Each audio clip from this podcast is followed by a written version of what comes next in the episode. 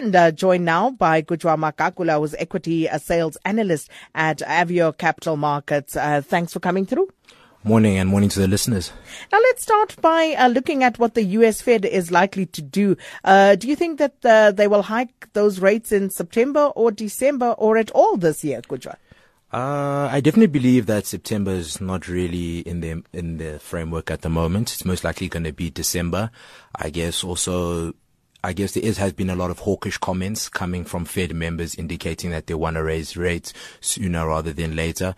But after the weaker jobs data that we saw, weaker than expected jobs data, uh, we might be expected that uh, they might only increase rates in December rather than September. I guess they are just trying to reduce the amount of volatility in the markets by trying to warn people that they are going to increase rates. Well, um, and, and, and of course, we're all dependent on what happens there, and that will fluctuate everything else, everywhere else. But uh, yeah, uh, we'll see what happens there. But um, what will the rand likely do from this point, considering uh, the U S decision along with other local factors? Well, I guess we have some breathing room at the moment. Uh, if they don't hike in September, we will still see that that risk on appeal uh, for that search for yield, uh, generally that global equity, up until the Fed does hike that rate. So there is a bit of uh, there is a bit of there's a bit of positive prospects for us in the short term, but also given our political uncertainty, there's also the prospect of our rand uh, having some further weakness.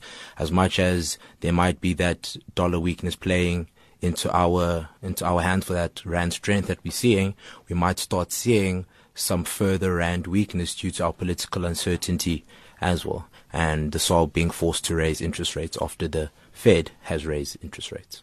And then um, Nadir and I spoke about Steinhoff yesterday and some of their uh, acquisitions. And then I see they have now acquired Tekikke Town. Uh, what will this mean for the company? I guess it just goes to show that Steinhoff is on the trajectory of trying to be one of the biggest uh, uh, biggest companies, uh, like they have mentioned before. And it just goes to show that they are expanding their value chain and their distribution chain.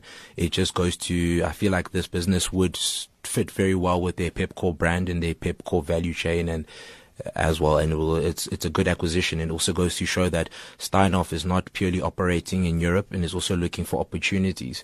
And that's very encouraging to see when uh, such a large company needs to continue to search for opportunities. And then, of course, the much talked about iPhone seven. I spoke to Shweshwe earlier. She's not impressed. uh, I don't know. I probably will just be impressed because it's an iPhone. But um I had a tweet earlier, um, I just found it now, uh, from Maria Petsane saying, so the iPhone seven doesn't have a headphone slot, uh, pretty much useless for black people using public transport. Not quite. uh, be- because that's going to be useless. But before we talk about, you know, those technical specs, um, the investor concerns around this. I guess we, the investor concerns is that the majority of Apple's income, uh, does come from the iPhone itself, uh, the iPhone product itself. So it is a main concern to where's this company going to grow. Uh, there's going to need a lot of innovation. Uh, going to be, there has to be a great invention or some sort of technology coming out of Apple to grow them. I feel like at the moment they have plateaued, and that's what investors are concerned is what's next for one of the biggest companies in the world. But I guess to their advantage, the problems that Samsung are having at the moment, um, because what does this mean for Samsung? And, and, and I was just wondering yesterday, wasn't this perhaps a bit opportunistic for iPhone? Uh, okay, maybe not. They did indicate that they would be launching in September, but the conditions couldn't be more favorable. Definitely, definitely an opportune moment. I think they just saw a great opportunity to do it. But then I also, it does also raise concerns as well, I guess, as well for what is going to be, what is going to be new about the iPhone compared to an iPhone six. Uh, I guess that's what people are always wondering, because if you also look, people just got an iPhone six S as well. So mm. now upgrading to an iPhone seven, then there needs to be some sort of greater technology development or evolution in order for it to be greater, I believe. How long do you think before we see iPhone eight? It could ne- probably next three years.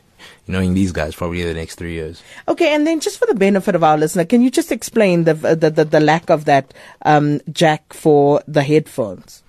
So basically, the lack of the jack is there's, I'm not too sure what the technical term is, but on the iPhone, there's going to be an adapter that you purchase from Apple. That's going to come. It's going to be an Apple product.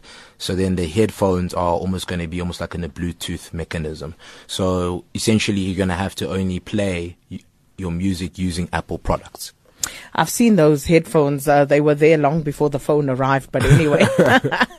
So that's where we're going to leave it this morning. Gujwa, thanks so much for coming through. That was uh, Gujwa Magagula, equity sales analyst at Avior Capital Markets. And he'll be back with us again tomorrow morning. Not a morning person. Not a morning person. Sakina Kamwendo can change that. A M Live with Sakina Kamwendo on S A F M.